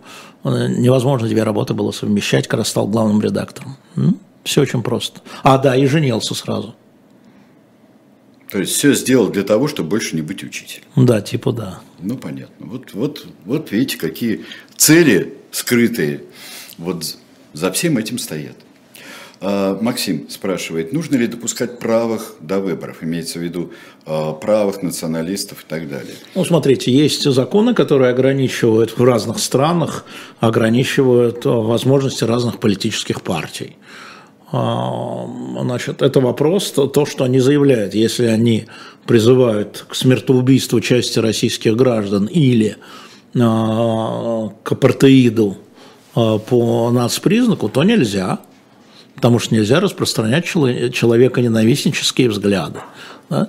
А, а если они проповедуют правую повестку дня без э, членовредительства, да, в том числе морального, то, конечно, надо и обязательно. Это же вопрос конкретной программы. Мы сейчас видим, как сдвигается планка. Трудно себе поверить, что во Франции сейчас, если прошли выборы, лидировала бы Марин Ле Пен. То, что в 80-е годы эти идеи казались э, маргинальными, да, сейчас нет. А АФД в Германии, мы видим, что растет, а, но они, с другой стороны, они сдвигаются от радикальных взглядов. Они сдвигаются от ксенофобских взглядов. Сдвигаются или вуалируют их? Сдвигаются, потому что вопрос политики. Они входят в некоторые, а, они входят в парламент, и мы видим, какие законы они предлагают. Да? Это же вопрос политики. А, Поэтому при поддержке значительной части населения, но исключая, повторяю, человеконенавистнические фашистские взгляды, да, ну их надо на- на- а, допускать, с моей точки зрения. Если там нет а, а, нацистских, человеконенавистнических, ксенофобских взглядов. А вот с Марин Ле Пен мир изменился или она сильно отличается И то, и другое. папаши? Она поняла, что если она остается на платформе папы, который вчера вышел из больницы, э, старого Марин Ле Пена, она останется в своих 10%, 10-12%. Да? Она хочет быть президентом, поэтому она, э, ее риторика другая теперь. Ее риторика другая. Ну, например, э, известный кризис во Франции сейчас по законам, принятыми э, по повышению пенсионного возраста на два года, с 62 до 64. А, Она голосовала против, они вообще, ее партия выступала против. Но после решения Конституционного суда Она говорит, нет, решение Конституционного суда, закон входит в силу. Крайне левые говорят, нет, мы будем продолжать опрокидывать этот закон. Она говорит, нет, а, решение Конституционного суда очень важно. Левые говорят, власть народа, она на улицах. Она говорит, нет, говорит она, хотя большинство французов против этого закона. Конституционный суд решил, мы пойдем другим путем, мы внесем закон, отменяющий этот закон. Да? Вот ее как бы действие, она э, приближает ее к э, такому более легалистскому, что ли, да, обыватель не видит в ней попытки переворота улицы. Не... Я бы сказал, что вот во французской а, во французской мысли это более да. республиканская она становится. Ну, более республиканской. Ну, потому ну, что, многие считают, что это вот... Э, потому вол, что отец был вне. Что вот это волк в вуале, но да. А, многие считают. Но то же самое там как бы э, во многих странах происходит, и мы видим в некоторых странах Европейского Союза такие вот суверенистские партии э, находятся у власти, скажем, Польша, Венгрия. А, вот. И, общее настроение такое, но они, конечно же, при всем том, мы видим отдельную позицию венгерского правительства и Орбана по миграционной политике, и поляков по миграционной политике, я имею в виду власти, да, а, польской. А, но, тем не менее, это все в рамках демократических процедур, э, и э, никакие не ксенофобские фашистующие взгляды, которые у крайне правых были и есть. То так что в России все... это, это все конкретно от вот таких вещей. Самое главное, чтобы вот э, допускать к чему и что значит допускать. Вот ну, написали вот допускать к выборам, я вот ответил. С, с этой точки зрения. И э, главное, чтобы были выборы выборами. Вот в чем еще дело. Вот тогда это будет э, все всерьез. Э, какой нужен президент э, России? Вот здесь и предлагают несколько. А, вот торгаш хозяйственников, царь или вождь, и вообще лучше, или, может быть, лучше парламентская республика. Смотрите, какой как России? Какой России? Которая, а. которая сейчас, которая ведет войну со всем западным миром, ну, в общем, давайте так называть, или России разрушенной, которой надо восстанавливаться? Какой России? Насколько я понял по вопросу, это, э, это Россия, которой нужно восстанавливаться, которой нужно... ей нужен Аденауэр. Ад, адекватно... Ей нужен Аденауэр. Тогда все понятно. Ей нужен Аденауэр, а, да, а, и ей нужен, соответственно, Эрхард со своими реформами. Вот, вот такой. А Аденауэр – Аденауэр очень непросто пришел к власти с, с перевесом в один голос. Ну, я, меня спросили, какой России а, нужен, да. а как а. он пришел к власти, это другой вопрос. Если бы оккупационные власти не захотели бы, он не пришел бы. Тогда они играли значительную роль. Они играли значительную роль, но там, в общем-то, было достаточно все равно, будет социал-демократ или христианский демократ. Ну да, Тогда. в этом смысле да. Потому что э, различалось только в нюансах развития, что бы ни говорили сейчас сторонники той или иной э, партии. Э, вот, значит, нужен Аденауэр. Э, так, в 1983 году французский национальный фронт, это к, к идеальному году, да, э, национальный фронт в СССР называли неонацистской организацией. Угу. Называли. Да. Вот Александр Лопатин говорит, ну, в 83 году ракеты были новенькие, э, плутоний свеженький. Да, трава зеленее была, здесь дело не в этом, ответ-то был не в этом, ответ, какое устройство мира, а вот, устройство мира, да, с новыми вполне ракетами, да еще, да, еще вот, но это именно вот такое устройство мира, э, зафиксированное, вот, наверное, идеальное, вот что было в ответе. А, так, дальше. А, когда пригласите а, Муратова, спрашивает Тарнов. Когда он захочет. Когда захочет. А, так, дальше. Как вы относитесь к урокам разговора о важных? Павел из Липецка пишет. Они могут нести хоть какую-нибудь пользу? Или, может быть, программа в формате или в отсутствии возрастного порога? Ну, я очень понимаю вопрос, но если есть люди, которые э, эти программы, которым эти программы нужны, но они не для всех, любая программа не для всех, э, значит, что значит, как я отношусь? Э, у нее есть, у этих программ есть э, аудитория, э, причем довольно верное, но и хорошо пусть будет, а я какая-то проблема? Я не вижу проблемы. В чем вопрос? Ну, а, то есть понятно, как, было, э, как был создан эти самые урок, как он был создан. Но можно ли из него извлечь хоть какую-то пользу? Не знаю, я их не веду, я на них не сижу. Ну, Но мне кажется, что это, как учителю, мне кажется, что это, как учителю с 20-летним стажем, мне кажется, что это абсолютно излишняя история. Придумана она была абсолютно идеологически.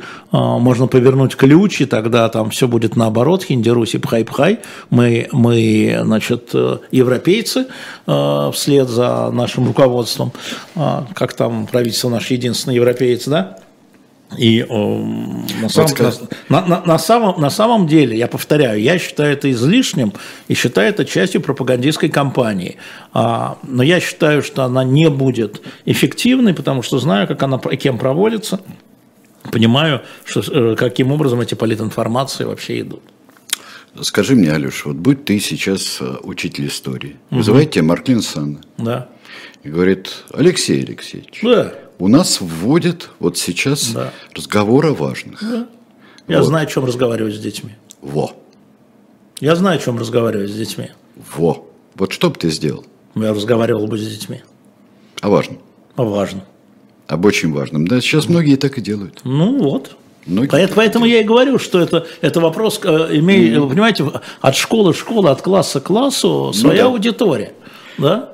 Причем и так, так как даже в этом идеальном мире 83 -го года а, да, прекрасно, да, я проводил. Прекрасно, вот, прекрасно понималось, что а, та же в нашем случае, когда было Марклин Санна, да. что она имела в виду, когда, когда говорила.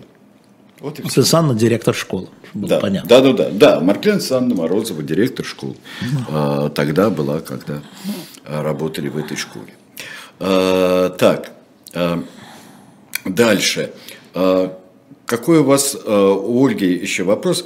А вот о нынешнем образовании в Российской Федерации и о его перспективах, я бы сказал, вот сейчас. Вот как, какое у тебя? Образование куда вообще, оно движется? Вообще образование находится в кризисе не только в Российской Федерации.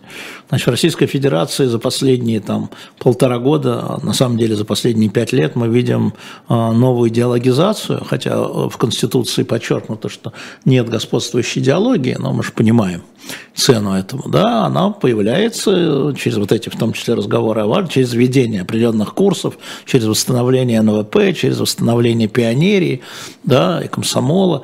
А, все понятно, но это вот как раз к 83 году. Да. А, но сама по себе, если говорить серьезно про образование, а, вот буквально накануне 24 февраля 2022 года, встречаясь в европейских странах, мы говорили о кризисе образования, потому что соцсети, вообще интернет, он э, сейчас является в городах, интернет, интернетизированных городах основным источником информации.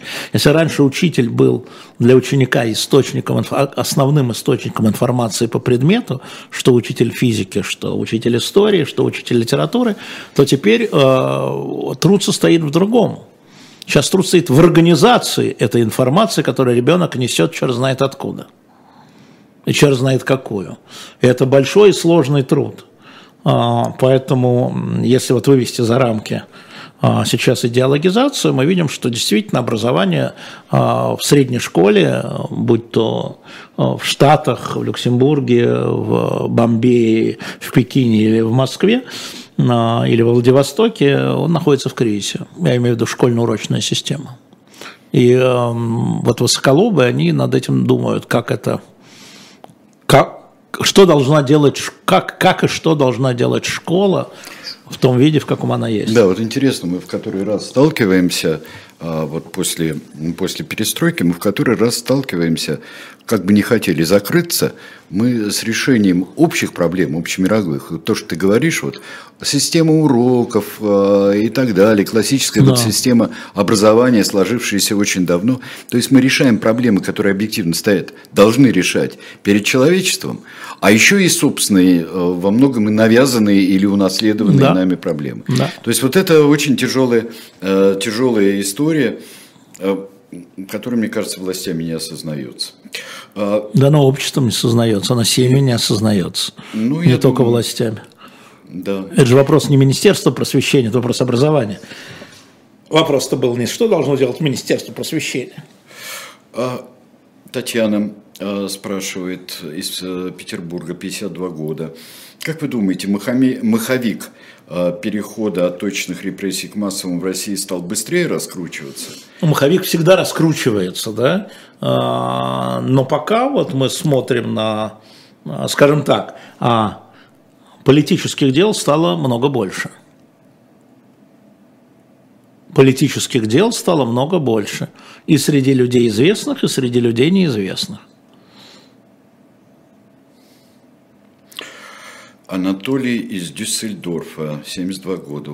Алексей Алексеевич, почему бы вам не почерпнуть информацию об АФД и Германии не только из ультралевой пропаганды? Видно, что Анатолий как-то из независимых источников, а, ну, по-моему, у нас, а, я не знаю, как у тебя, Алеш, по-моему, по-моему, столько источников про АФД а, независимых, а не ультралевых. Я не знаю, что вы называете ультралевыми источниками. Про АФД я черпаю в основном из Бельда и из Шпигеля. Ну, как-то это ультралевым никак не назовешь. А почему бы вам, прежде чем формулировать а, глупые вопросы, не послушать меня, не включить звук, например? Вы что думаете, ваш возраст меня удержит? Мы почти сверстники. Самое смешное, что вот есть какая-то, есть точка, в которую ультралевые э, с АФД очень здорово смыкаются. Как всегда. Абсолютно по Марксу смыкаются. А, так. А, а, а. А, Станислав из Ташкента, 46 лет, а, говорит, что в бывшем Советском Союзе люди легко манипулируемы. А, вот а, можно ли заниматься лишь критиканством, как это делает оппозиция? То есть быстро манипулировать, что ли, людьми вы считаете? А, когда рухнул Советский Союз, э, Станислав, вам было 22 года, много вы про это знали? А, ну да. Так, беспокоит э, один моральный вопрос, вызванный анализом действительности. 26 лет э, Карпову здесь. Что могло, должно было бы сделать мировое сообщество, если бы Германия в свое время не напала на Британию и СССР, а действовала только внутренне? О, это отличный вопрос. А, ну, а, вот это если бы, а если бы Александра Македонского было огнестрельное оружие, да? А, смотрите, не помню в какие годы был такой французский политик Бернар Кушнер, но он и есть. Он был правозащитником, потом стал министром иностранных дел Франции. Ему принадлежит термин «гуманитарная интервенция». То есть это интервенция других государств для спасения от внутренней ситуации э, части населения. А, и мы довольно долго по этому поводу, он был у нас в эфире, будучи министром иностранных дел, и я, конечно, не мог пройти мимо этого термина. Ну да.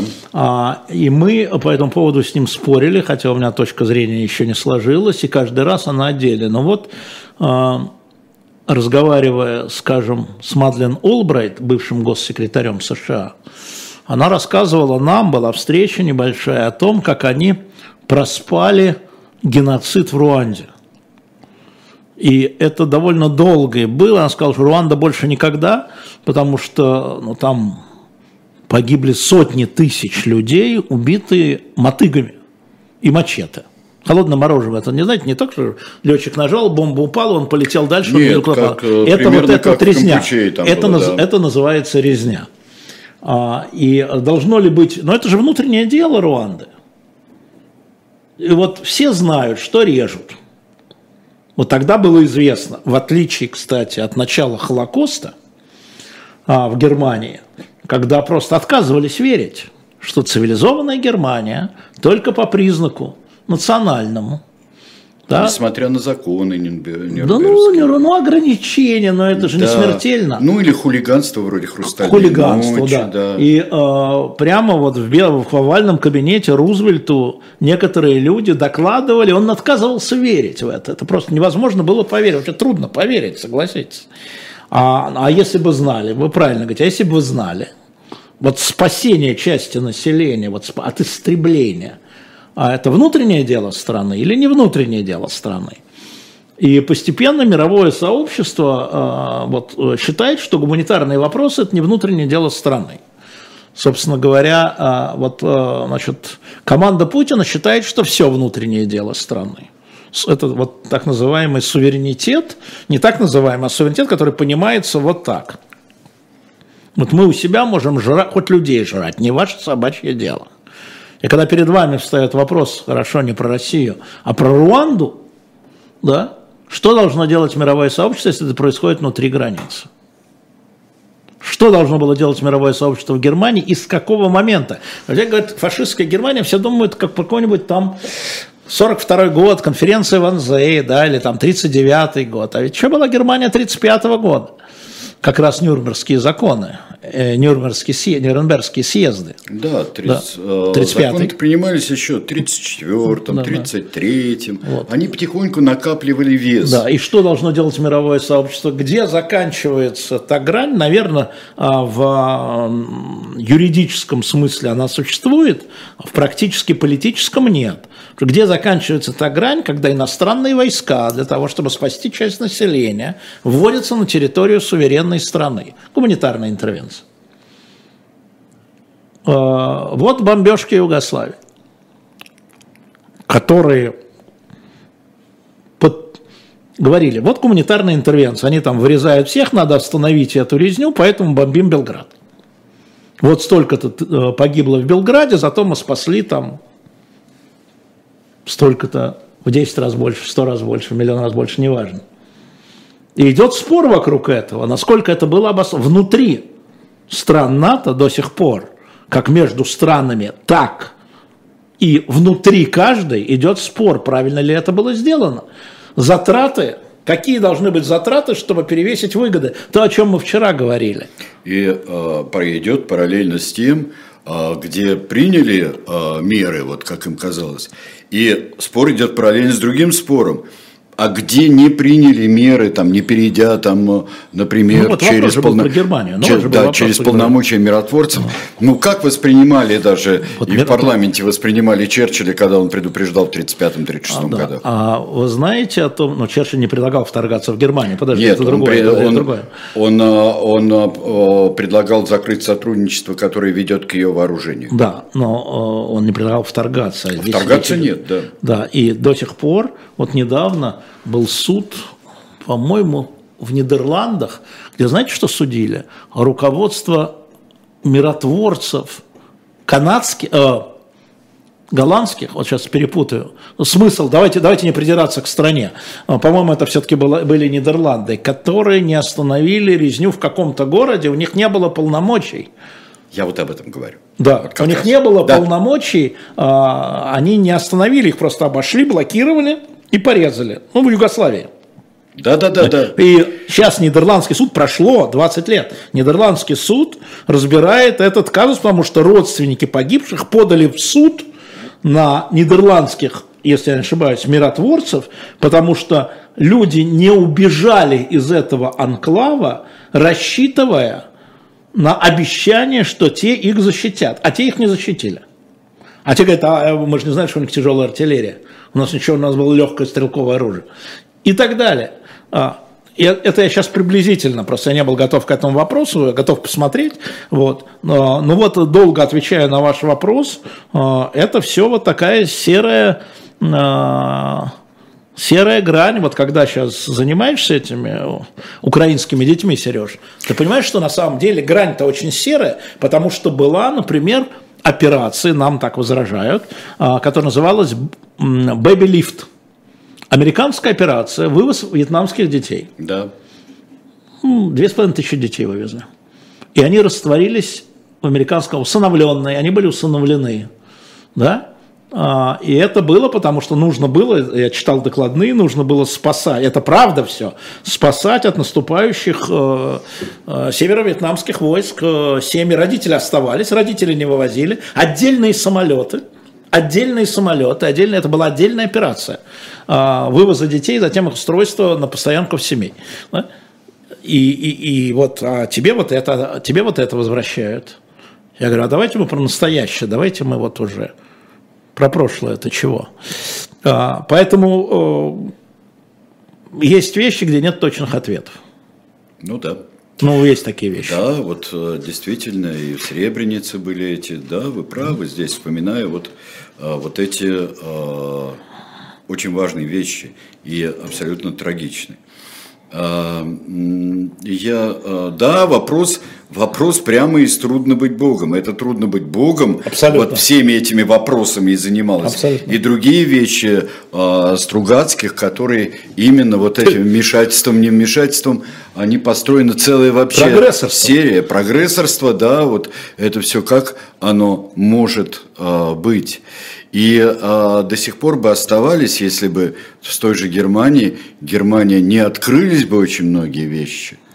А, был, а, помнишь, был Фрэнк Капра в свое время, режиссер, да, конечно. когда должны были вмешаться уже на, в европейские дела, а не только в Тихом океане, а Соединенные Штаты. Был снят фильм документальный Должна ли, вот почему Соединенные Штаты вмешиваются в Европе? И когда я увидел, что в первой серии а был просто вот опрос уличный, как у нас угу. вот в эфире был. Уличный опрос. Мы должны вмешиваться, не должны, должны, не ну, должны. Соединенные Штаты По... это еще изоляционистская история, да, еще политическая да, история, да. она не моральная. Все-таки разговор шел о моральной, а это политическая история. Да, да, а вот но вот здесь вот было, и как трудно было объяснить. Да, ну политики и еще и изоляционистам э, как трудно ну, было. знаешь, ходят же слухи, э, неподтвержденные, хочу сразу сказать, что Рузвельт специально допустил нападение нападения вот, на Перл-Харбор. Это любимая история. Не-не, а, это мифологическая история, потому что нет никаких доказательств, ну никаких, поверьте, все, все вот притянуто за уши. Но тем не менее, как следствие нападения на Перл-Харбор, давайте забудем, да, там, э, желание Рузвельта, как следствие нападения на Перл-Харбор изменилось общественное мнение американцев по вмешательству в европейские дела. Именно с Перл-Харбора начинается разговор о возможности второго фронта и высадки в Европе. Совершенно верно.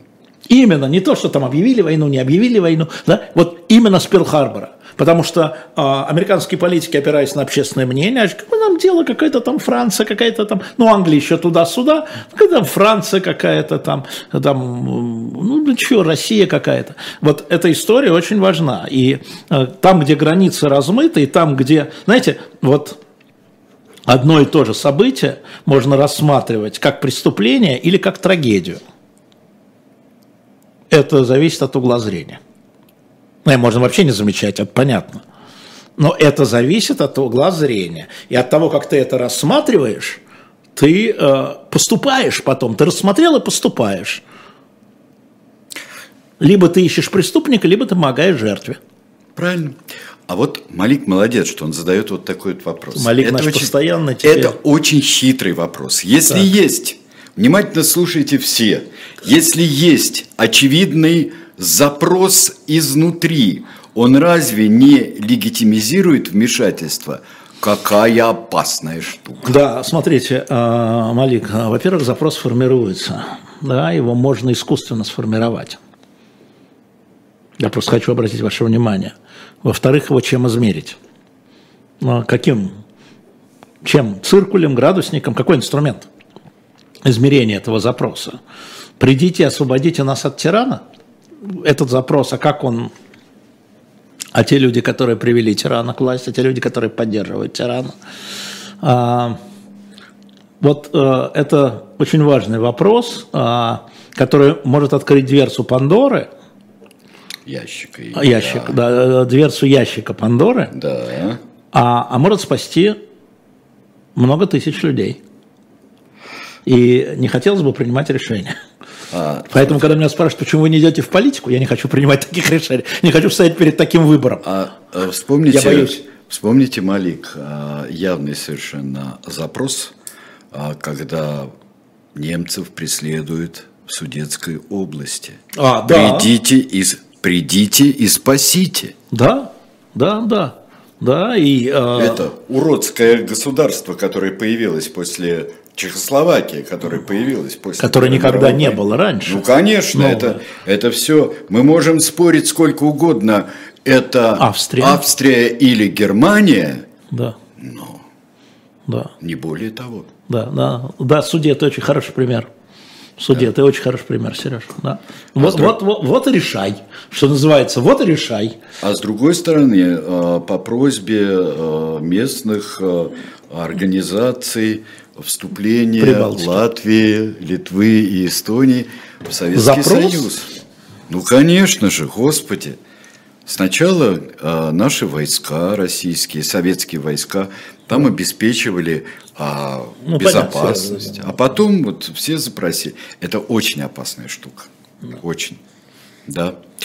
А, вот, да, ну вот вы сами отвечаете на ваш вопрос. А, Это тех детей, а, Роза Рассветная, это тех детей Вьетнама спасали, родителей которых сожгли напалмом. Ну, наверное, были и такие случаи, да. Да, такие случаи, наверное, были. Разных детей спасали. А первые жертвы э, войны – это гражданские, ну и дети, естественно, как беззащитные. Верно. И, и что? Их не надо было это делать? Так надо нет. было их поливать напалмом? Ну, просто это бессовестно, когда а, то же государство, которое отдает приказ а, напалмом а, сбрасывать бомбы с напалмом, а, а, организует, кстати, Кстати, американских войск Ли. позвало государство Южный Вьетнам. Я напомню, они там находились на Был законном запрос, основании. Был кстати. запрос, да. Да. А, да, и, ну, если вы смотрите с точки зрения Ро- Роза, да, если вы смотрите с точки зрения наказания преступника, вы правы. А если вы э, смотрите с точки зрения спасения жертв, вы не правы. Так это вот ваша точка зрения определяет вашу позицию. Вот и все. Это, это, на самом деле это очень просто. Вы выбираете свою точку зрения а, и занимаетесь. Либо вы спасаете, да, либо вы преследуете преступника. Что вы можете? Какие у вас ресурсы? Каждое ведомство должно заниматься своим делом, как говорил Воланд, и не заниматься чужим. Татьяна Иванова э, изволит ломаться, э, ломиться в открытые двери. Так бывает. Говорит, Прибалтика это никакой не запрос, а просто оккупация. Ну, ну, ну, да, Мы да, да. говорим. «Мгм». Вы дурно обучались и мало читаете. Ой, да. А, а еще был сюжет с советскими войсками в Афганистане. Э, Почти По запросу. почти всегда... По запросу? Нет, были официальные почти всегда запросы. есть просьбы чья-нибудь. Вот. Это же замечательно. А правительство э, Териокское, правительство э, Финляндской социалистической республики, которое запросило помощи Советского Союза против узурпаторов из Хельсинки. Запрос. Вот, а, что такое сейчас, вот последний вопрос у меня, а, пограничный контроль на российско-белорусской границе. Ну, просто Чья инициатива? А, Белорусская. Белорусская, да, белорусская. Белорусские пограничники теперь при въезде проверяют э, паспорта, российские они или нет. И больше ничего. А та э, идея о том, что Лукашенко не- не- ничего, даже не высморкается без разрешения Москвы, Ну, какая обратись к авторам этой идеи. Обратись к авторам этой идеи.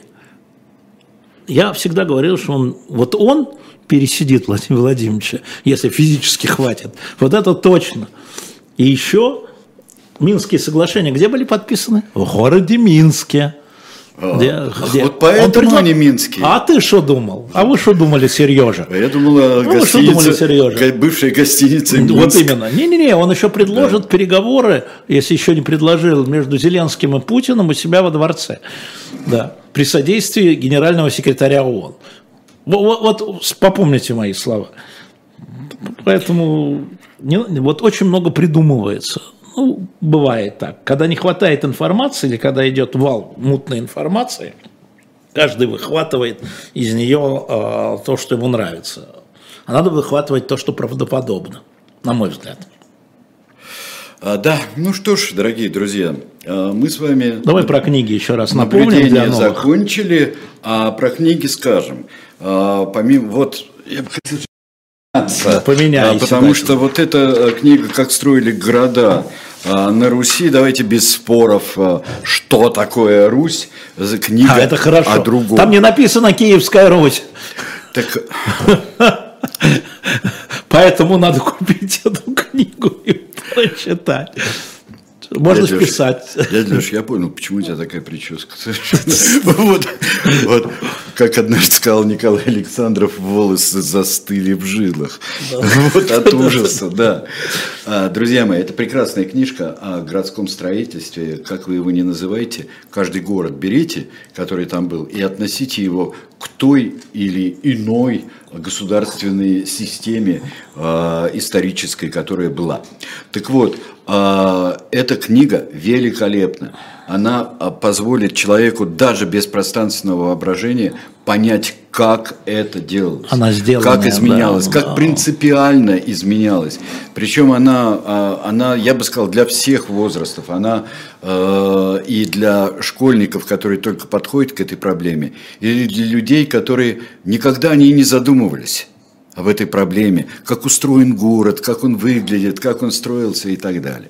А теперь про Шпиенов. Да, «Счастливый быстренько. предатель», э, да. о Блейке, о одном из э, этой пятерки, о которой мы делали, переводная книга, э, замечательная книга на самом деле в коллекцию до кучи на shop.diletant.media.